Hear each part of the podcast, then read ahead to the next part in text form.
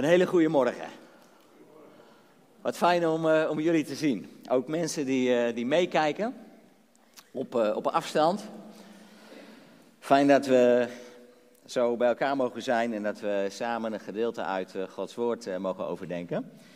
En ik wil vanmorgen met jullie een aantal versen lezen uit het Bijbelboek Filippenzen.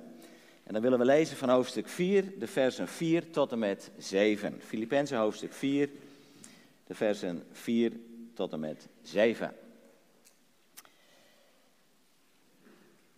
En daar staat het volgende geschreven. Laat de Heer uw vreugde blijven.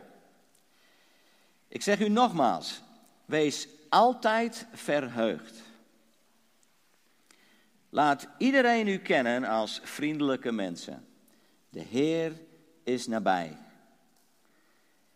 Wees over niets bezorgd, maar vraag in alle omstandigheden aan God wat u nodig hebt en dank Hem in uw gebeden. Dan zal de vrede van God, die alle verstand te boven gaat, uw hart en gedachten in Christus Jezus bewaren. Tot zover deze verse waar we met elkaar vanmorgen over na willen denken. En het zijn versen waarvan ik persoonlijk geloof en heb ontdekt dat het versen zijn dat we die kunnen gebruiken. In de tijd waarin wij samen leven. Wij zijn hier bij elkaar op 25 september.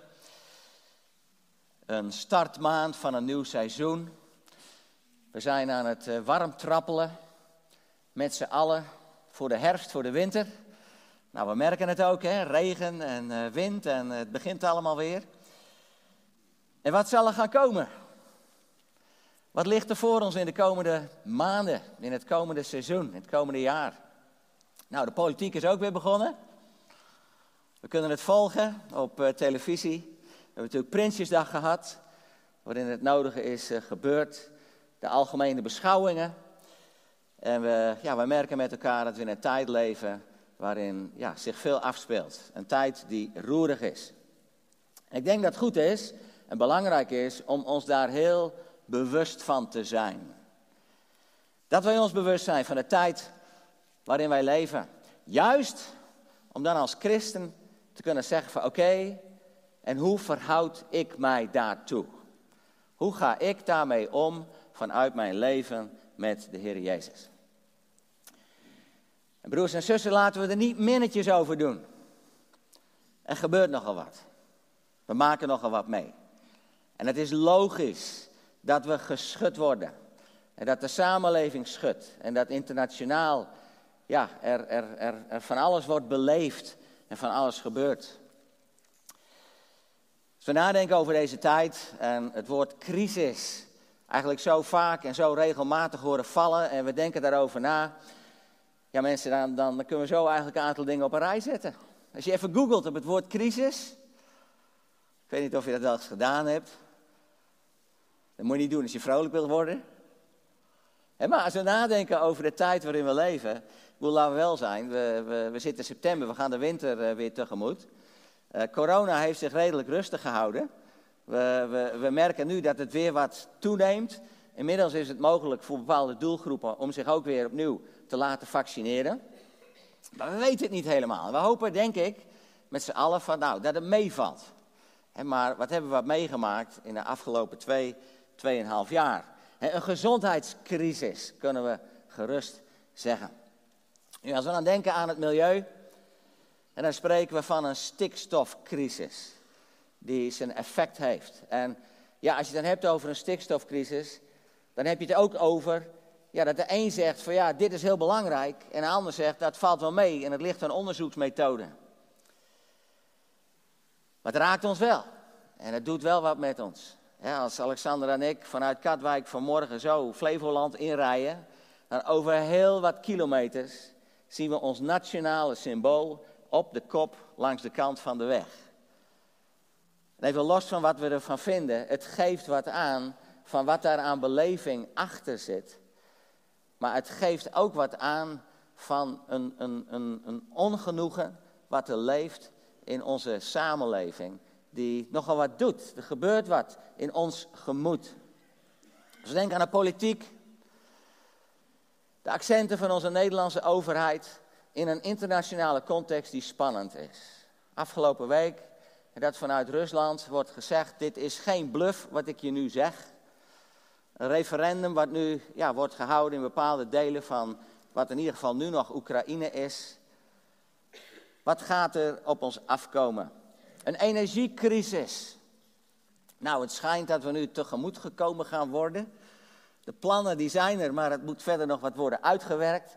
Maar de gasprijzen, de elektriciteitsprijzen. Komen jullie nog een beetje rond? Het raakt je wel, hè? Het raakt wel je portemonnee. Dat kan voor de een meer zijn dan voor de ander, maar het doet wat. Een migratiecrisis. Ik mag gedeeltelijk naast Katwijk actief zijn in Velsen, in IJmuiden, in de gemeente, als, als een interim voorganger. En daar, daar wordt deze week wordt daar een boot, een cruiseschip, is, is aankomen liggen en er worden duizend vluchtelingen opgevangen. En de burgemeester heeft zijn nek uitgestoken en ook dat is allemaal spannend natuurlijk. Wat doen we? Hoe gaan we om met vluchtelingen? Een klimaatcrisis. Doe maar, er ook nog bij. We hebben een heerlijke zomer gehad. Het was warm, maar het was ook droog. En nu regent het. En prijs de Heer voor regen. prijs de Heer voor regen. Maar ja, tegenwoordig, er kan een moment komen dat we zeggen, oh, wat een regen. Wat doen we daar dan weer mee in Nederland? En voor andere dingen. En dan een economische crisis. Van alles wat gebeurt, wat zijn weerslag heeft op onze financiën ook. En hoe komen we rond en hoe breien we de eindjes aan elkaar. Lieve mensen, laten we eerlijk zijn. Wij leven in een uitdagende tijd. Wij leven in een spannende tijd. En dan weet ik niet hoe jullie de Bijbel lezen. Maar als we lezen over de tijden die komen voorafgaand aan de komst van de Heer Jezus Christus, is het een vraag hoeveel verbazing ons dat moet geven. Wij leven in een tijd waarin we de komst van Jezus tegemoet leven en waarvan staat dat er veel zal gebeuren. Wat gebeurt er wat? En wat raakt het ons? En wat hebben we ermee te maken? En dan is de vraag die we onszelf en elkaar mogen stellen is, oké, hoe voel ik mij daaronder? En hoe voelen wij ons daaronder? En de volgende vraag is eigenlijk van, oké, en hoe reageer ik daarop? Wat doe ik daarmee als ik in zo'n tijd leef? En wat heeft mijn christen zijn daarin te zeggen? Als we zingen, Who am I, that the Lord of all the earth. Dat, dat, dat, dat, dat God van hemel en aarde naar mij heeft omgezien. En mij in Christus lief heeft. En mij in Christus een nieuwe identiteit heeft gegeven. Wat betekent dat voor mijn leven in de wereld van vandaag? Wat is het effect van de heerschappij van Jezus Christus op mij in hoe ik omga met wat er op mijn bord komt? Niet alleen in de zondagse dienst, maar van maandag tot zaterdag. Als ik thuis ben, als ik mijn bankrekening zie, als ik merk wat er gebeurt in mijn land wereldwijd. Wat zegt mijn navolging van Jezus Christus dan? We hebben samen een gedeelte gelezen uit Filippenzen hoofdstuk 4, de versen 4 tot 7. En dat is zo'n tekst die je boven je bed hangt. want wat een fijne tekst. Maar lieve mensen, wat een duidelijke tekst. En wat een keiharde tekst. Wat een confronterende tekst. Ook voor ons vandaag. Als wij dat lezen. Weet u, Paulus, die haalt hier echt uit. Hij schrijft hier aan christenen. Hij geeft hier onderwijs aan mensen die van alles meemaken. En weet je, hij kan het doen. Wat hij zegt is nogal wat, maar als er iemand gezag heeft om dat te doen, dan is het hij. Want de omstandigheden van waaruit hij schrijft, dat zijn nogal omstandigheden. En dat je dit kan zeggen in die omstandigheden, dat mag ons grootste voorbeeld zijn, ook voor vandaag. En eigenlijk had Paulus al een voorbeeld gegeven aan deze gemeente in Filippi. Want op een gegeven moment, hij, hij, was op zijn zendingsreis en toen kreeg hij dat visioen van die Macedonische man. Die zei, kom over en help ons. En toen zette hij voet aan land in Europa, kwam in Filippi. Ging hij het evangelie verkondigen. Hij ging langs de rivier naar de gebedsplaats en er kwamen mensen tot de Heer. En toen liep er een vrouw achter hem aan en die zei, dit is een dienaar van de Allerhoogste God. En dat bleef maar doorgaan. Deze vrouw was demonisch belast. En dan werpt Paulus die geest uit. En dan zien de eigenaren dat hun, hun winst eigenlijk verdampt. En dan wordt Paulus opgepakt. Dan gaat hij de gevangenis in. En dan wordt hij mishandeld. En dan zit hij in de gevangenis. Wat hij daar meemaakt, geen proces. Een falende overheid. Als Romeins burger. En later zal hij dat ook wel gebruiken en zeggen dat hij Romeins burger is. Maar hoe is hij in die omstandigheden? Waar hij zit in Handelingen 16 in de gevangenis. En daar zingt hij de lof van God. Onterecht behandeld. Alle reden om boos en kwaad te zijn. En hij zingt de lof van God. En de Filippenzen, die hebben dat toen al meegemaakt. Nou, nu, als hij deze brief op dit moment schrijft in Filippenzen, uh, hoofdstuk 4, dan zit Paulus opnieuw gevangen en dan zit hij waarschijnlijk in Rome gevangen. En dan weet hij niet wat er gaat komen. Het is waarschijnlijk vier of vijf jaar maar voordat hij uiteindelijk het leven zal laten. Hij weet niet hoe het zal aflopen. Hij heeft goede hoop dat hij uit die gevangenis komt, maar hij weet het niet. Hij heeft de dood voor ogen. Hoe ga je om met crisis? Hoe ga je ermee om als je onder druk staat? Wat Paulus ons vandaag laat zien, dat is dat wij geroepen zijn om juist dan vanuit onze identiteit in Jezus Christus te leven, broers en zussen. Juist dan. Juist nu is het voor ons van wezenlijk belang dat wij kijken naar wat het woord van God zegt in alles waar wij mee te maken hebben. En dan zie ik wat Paulus doet in deze versen 4 tot 7, dat hij eigenlijk, en zo heb ik het voor mezelf maar samengevat, dat hij zich richt op drie V's. Een V, een V en nog een V. En dan zien we hoe in het koninkrijk van mensen, de tijd waarin wij leven, hoe het koninkrijk van God door kan breken via mensen die Jezus volgen. En ik geloof, en wat Paulus hier zegt, dat hij ons oproept om van daaruit te leven in de wereld waarin wij staan. En daarom vandaag een oproep. En u heeft al even gezien en gehoord, het is gezegd, broers en zussen, in deze tijd, wat er ook komt, koppen voor. Koppen voor. De Heer is nabij. Hoe kom ik nou een koppen voor? Ja, ik ben geboren getogen in Drachten in Friesland. En we hadden een voetbaltrainer, Henkie Dijkstra. En Henkie Dijkstra was het type van, jongens, één meer dan een tegenstander. één meer dan een tegenstander, dan doen we het goed. En als het in de pauze spannend was en we stonden achter of we stonden gelijk, dan zei Henkie, die zei, koppen voor jongens. We gaan er tegenaan. Nou, ik las dat de Grunningers, die zeggen kop de veur.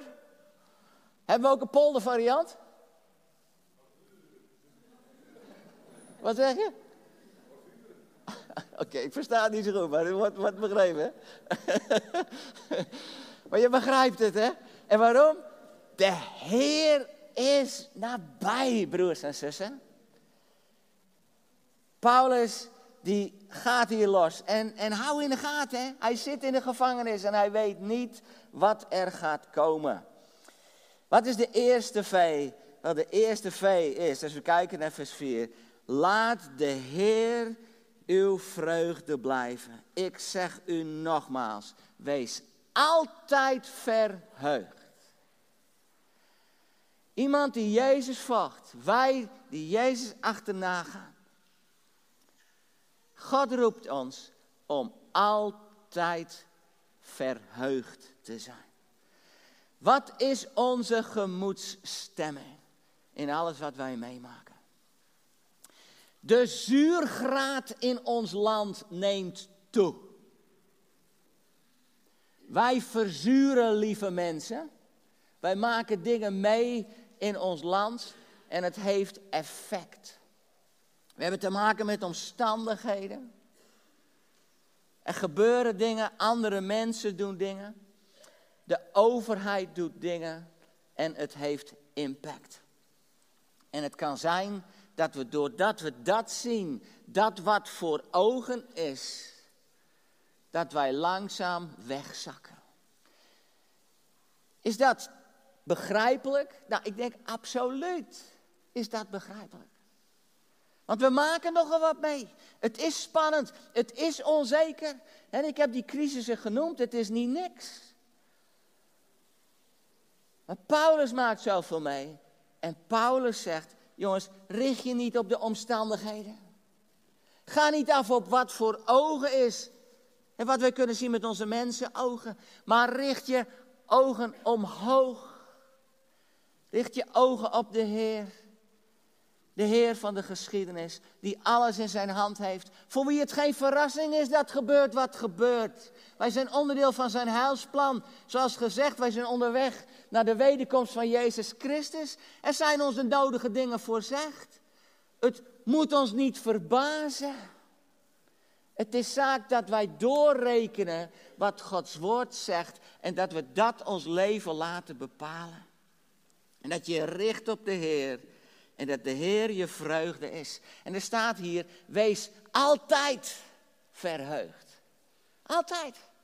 Als ik hoor van broeder Jan Wijja in zijn omstandigheden, dat Filippenzen een tekst is waar hij zich op richt. Beste mensen, Jan is het voorbeeld van wat hier gebeurt, wat Paulus hier zegt. Wees altijd verheugd. Ook al heb je te maken met onderzoeken. Ook al is het spannend en is het onzeker. De Heer is onze reden van vreugde. Hij is er. Hij weet het. Hij is in controle. Hij heeft alles in zijn hand. Altijd. Als ik met jullie ga naar Hebreeën hoofdstuk 13. Hebreeën hoofdstuk 13. Dan staat daar in de versen 5 en 6.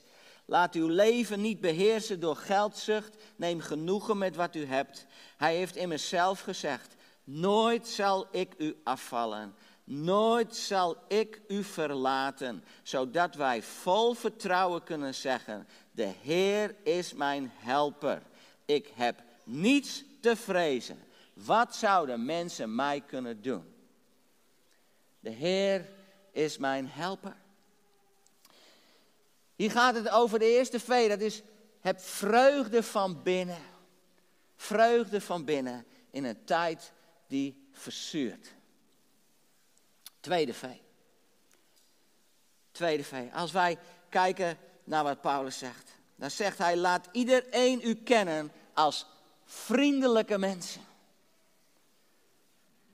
Laat iedereen u kennen als vriendelijke mensen. Hier gaat het over onze reactie naar buiten. Vreugde van binnen. Maar dan, hoe stellen wij ons op naar buiten? En hoe reageren wij? Moeten we met elkaar niet zeggen in alle eerlijkheid in ons land en dat we het om ons heen merken, dat we gewoon zo chagrijnig worden met elkaar. We verzuren en het chagrijn neemt toe. En weer. Kunnen we ons dat voorstellen? Is het te begrijpen? Ja, ik denk het wel. In alles wat er gebeurt. We hoeven dat niet te onderschatten. Alleen wij zijn christen. Jij en ik beleiden de naam van Jezus. Wij zijn geheel anders. Geheel anders. Wat betekent dat? Terwijl ik van alles kan voelen, blijf ik me op de Heer richten. En we zagen bij Paulus al dat hij een lofzang zong in de gevangenis en daarmee zich uitstrekte naar de mensen om hem heen, die toch ook verrast zullen zijn geweest. En maar als we kijken naar wat hij zegt in 1 Korinthe hoofdstuk 13, 1 Korinthe hoofdstuk 13. Dan lezen we daar de versen 4 tot 7. De liefde is geduldig en vol goedheid. De liefde kent geen afgunst, geen ijdel vertonen, geen zelfgenoegzaamheid. Ze is niet grof en niet zelfzuchtig. Ze laat zich niet boos maken en rekent het kwaad niet aan.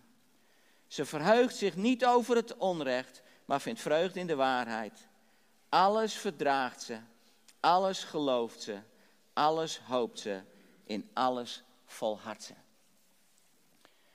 Paulus zegt hier dat wij geroepen zijn om mensen van liefde te zijn. Vanuit de totale en onvoorwaardelijke liefde die God ons gegeven heeft. Dat wij een verschil maken in deze wereld. Door zo de mensen om ons heen tegemoet te treden.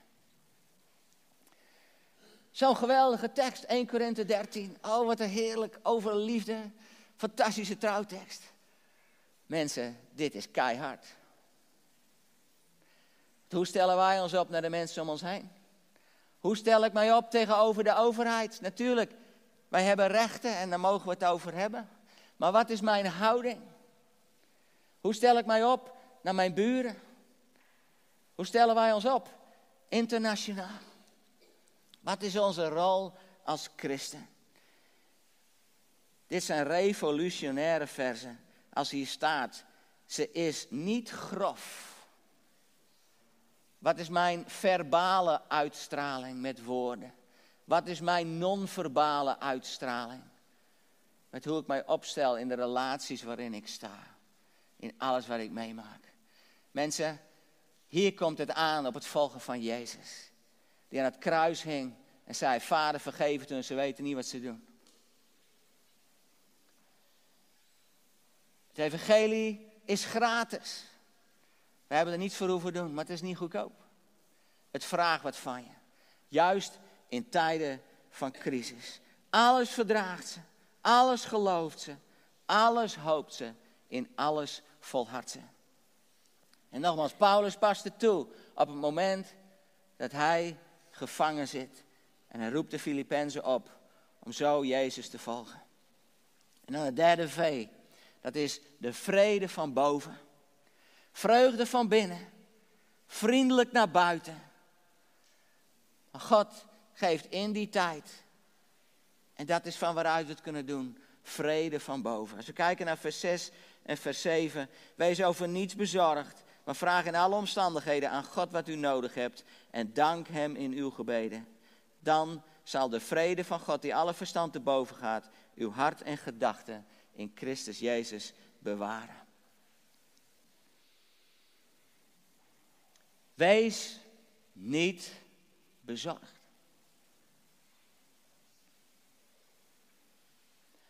Wees niet bezorgd. In alles wat je meemaakt. We kunnen vragen hebben en die hebben we. En die mogen we hebben. Maar wat doet een christen met zijn vragen? Die gaat hem mee naar de Heer. Die legt het aan zijn voeten neer en ziet op Hem. De Heer die heeft gezegd, ik zal je niet begeven, ik zal je niet verlaten. Ik ben bij je. De Heer die dat zegt tot zijn gemeente, de gemeenschap van broers en zussen. Waarin wij geroepen zijn om ook naar elkaar om te zien. En Gods middel te kunnen zijn voor die gebedsverhoring. Wees niet bezorgd. Vraag. In alle omstandigheden aan God wat je nodig hebt. En dank Hem in je gebeden. Vanuit geloof, vanuit het vertrouwen en de verwachting dat de Heer bij je is en zal voorzien. Dank Hem alvast voor wat Hij zal gaan doen in de situatie waarin jij, waar jij mee te maken hebt. Dat is in geloof uitstappen.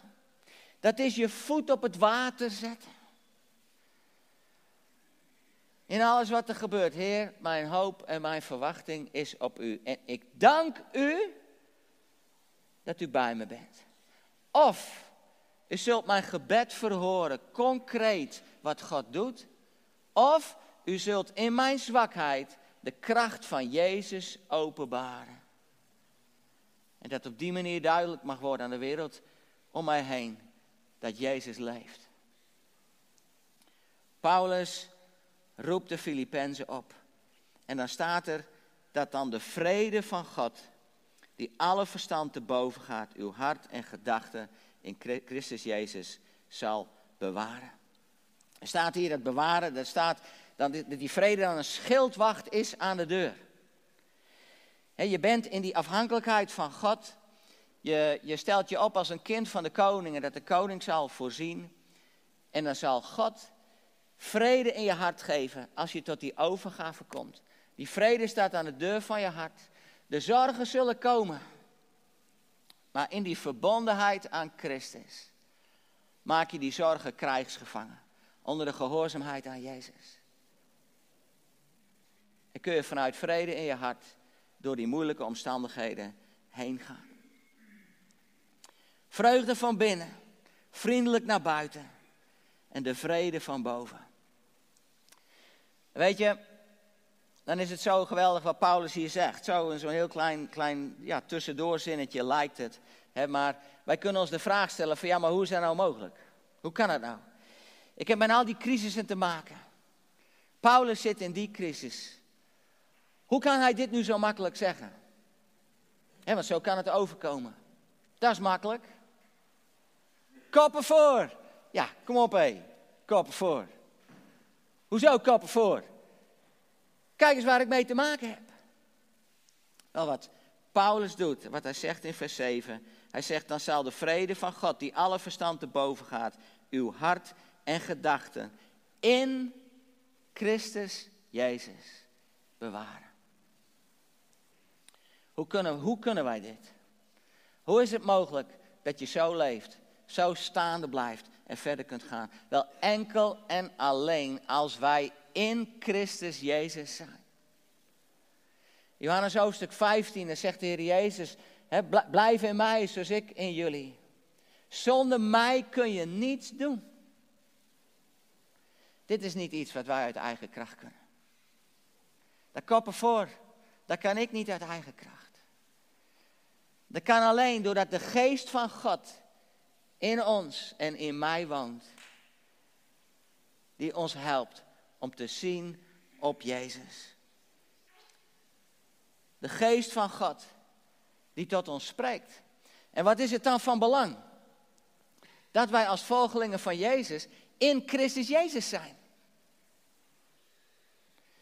Dat wij mensen zijn van het woord van God. Dat dit boek niet zomaar een boek is, maar dat dit het boek is waar ik ochtends mee wakker word. Om mijzelf mee te voeden. Dat ik mijn Bijbel lees. Dat ik tijd neem, net zoals ik tijd neem voor social media en alle invloed die op mij afkomt op allerlei manieren. Om aan de voeten van Jezus te zitten. Te zeggen, Heer, hier ben ik. U weet dat ik nu de neiging heb om mij zorgen te maken. Maar u zegt, Jaap, vreugde, vriendelijkheid, vrede heb ik voor je weggelegd. Heer, ik kom bij u. Hier ben ik. Zonder u kan ik niks doen. Heilige Geest, werk het in mijn hart uit. Ik lees uw woord. U weet het, Heer. Ik pak u vast en ik hou u vast. niet alleen het woord en gebed, maar dan ook gehoorzaamheid. De waarheid zal ons vrijmaken op het moment dat wij doen wat Jezus zegt. Als hij zegt, doe dit, dat ik dat doe. Ook al snap ik het niet altijd gelijk. Als hij zegt, doe dit niet, dat ik het dan niet doe. Ook al denk ik van ja, maar ik heb daar eerder zo'n goed gevoel bij gehad. En ik vond mijn zekerheid daarin. Dat ik werkelijk bouw op Jezus. Wij leven in niet zo'n eenvoudige tijd. Als er een tijd is geweest waarin het van belang is dat christenen radicaal Jezus Christus navolgen, dan is het nu. Broers en zussen, ik zeg jullie, als jij in je leven niet een discipline hebt om dagelijks radicaal Jezus te volgen, dan ga je voor de bijl. Satan gaat rond als een briesende leeuw, zoekend wie hij kan verslinden. Dat is niet zomaar een woord, dat is de geestelijke realiteit waarin jij en ik staan. En als ik niet gegrond ben in Christus, dan krijgt hij me te pakken. Hoe sterk zijn wij als kerk juist in deze dagen waarin het erop aankomt? Dat wordt bepaald in onze persoonlijke levenswandel. De levenswandel van jou en mij. En hoe sterk onze gemeente is, dat is het resultaat van de kracht van alle leden die in afhankelijkheid van Jezus leven en wandelen. Mensen, aan God ligt het niet. Hij heeft gezegd waar wij naartoe gaan. Hij heeft gezegd wat wij mee zullen maken. Dat moet ons niet verbazen. Het komt erop aan dat wij het tot ons door laten dringen. En zeggen, Jezus is Heer. En ik neem dat serieus. En dan heeft Hij door de Heilige Geest in ons alles gegeven wat nodig is. Om niet alleen overeind te blijven. Maar in deze tijd zijn getuigen te zijn in een wereld die dat juist nu nodig heeft. Ik vind het zo prachtig als, als, als wat Paulus hier zegt, hè, en, en ik heb gezegd door koppen voor. Waarom? Wel heel, heel eenvoudig, eind van vers 5. laat iedereen u kennen als vriendelijke mensen. Zo, zulke eenvoudige woordjes. De Heer is nabij. De Heer is nabij. Geloof je dat? Mag ik vragen, is het dat een amen? De Heer is nabij, mensen. Hij woont in ons. Hij is voor ons. Hij is achter ons. Hij is rechts van ons. Hij is links van ons. Hij is onder ons. Hij is boven ons. Er is geen plek waar de Heer niet is. En dat is de Heer die heeft gezegd: In Christus Jezus ben je meer overwinnaar. Kom op! Zoals Henkie Dijkstra, jongens. Je staat, we staan misschien op achterstand, we staan gelijk. Koppen voor! Er kan ons niks gebeuren. Het woord van God is duidelijk. Het is zaak dat we elkaar daarin bemoedigen. Crisissen? Kom maar op. Kom maar op. De Heer is nabij. Het is zo prachtig wat er staat in 1 Samuel 23, vers 16. David die zit er doorheen. En dan komt Jonathan. En wat doet Jonathan? Jonathan versterkt het vertrouwen van David op de Heer. Als er iets is wat wij nodig hebben, wat wij mogen doen naar elkaar, dat is het elkaars vertrouwen op de Heer versterken. En vanmorgen wil ik dat doen, broers en zussen. De Heer is nabij. Ik wil jullie vertrouwen op de Heer versterken. God is met je en Hij gaat met je dwars door alles heen. Nu, hoe gaan wij het nieuwe seizoen in? Hé, hey, we zijn christenen. Kom op. Vanuit geloof. Toch? Vanuit geloof gaan wij het nieuwe seizoen in. En mensen, ik kan het niet laten. Wat een kansen hebben wij dan missionair gezien. Als wij geroepen zijn om de zegen die God ons heeft gegeven, om dan tot een zegen te zijn. Prijs de Heer voor crisissen. Hoor wat ik zeg. Read my lips. Prijs de Heer voor crisissen. Eindelijk merken wij in ons land, in alles waarin wij ons hebben ingedekt, dat wij het zelf niet kunnen. En dat je uiteindelijk met lege handen staat. Mensen, dit zijn toptijden voor de volgelingen van Jezus. Toptijden. Wat nu? We hoeven alleen maar gewoon Jezus na te volgen. En mensen zeggen, hè? Hoe kan jij nou zo vol vreugde zijn? Hoe kan jij nou zo vriendelijk blijven? Kijk nou eens wat er allemaal gebeurt. Man, onrust in de wereld, jij vrede in je hart. Hoe kan dat? En dat je zegt, jongen, ja, ik wil er graag met je over doorpraten. Trouwens, we hebben ook nog een leuke cursus in onze kerk, waar je over Jezus kan horen. Dat is het geheim. Toptijden voor christenen in crisis. Omdat Jezus in ons is en door ons heen wil werken. Stad op de berg. Lichtend licht zout en zout. Broers en zussen, koppen voor. De Heer is nabij. Mag ik met jullie bidden? Vader in de hemel. Zo komen we tot u. En we zijn eerlijk. We willen eerlijk zijn. En voor u hebben we geen geheimen. En hoeft dat ook niet, Vader. Wat een gekke wereld waarin wij leven. Wat een crisis. Heer, als we kijken naar alles wat er gebeurt, dan kan het op ons kruipen. Heer, dan kan het water tot aan onze lippen komen. En daar valt het niet mee. En Heer, wij erkennen dat. En wij onderkennen dat. En Heer, dan willen we zo bidden dat als we luisteren naar onze broer Paulus vanmorgen vanuit deze verse, dat u ons helpt en leidt door de Heilige Geest. Dat wij in deze tijden juist leven vanuit onze identiteit in u. En dat de vreugde van binnen en de vriendelijkheid naar buiten en de vrede van boven, dat dat onze kenmerken zullen zijn. Heilige Geest, we willen echt zeggen dat dat, dat alleen maar kan in Christus Jezus. Zoals Paulus het ook zegt. Waar hij zijn kracht vandaan haalt. En daarom bidden we, Heilige Geest, wees met ons. Kom ons tegemoet. Heer, waar wij ongeloof herkennen in ons hart, geef ons geloof. Heer, help ons om juist nu in u, in Christus te zijn en te blijven. Door mensen van het woord te zijn, mensen van gebed te zijn. Mensen zijn die gehoorzaam zijn.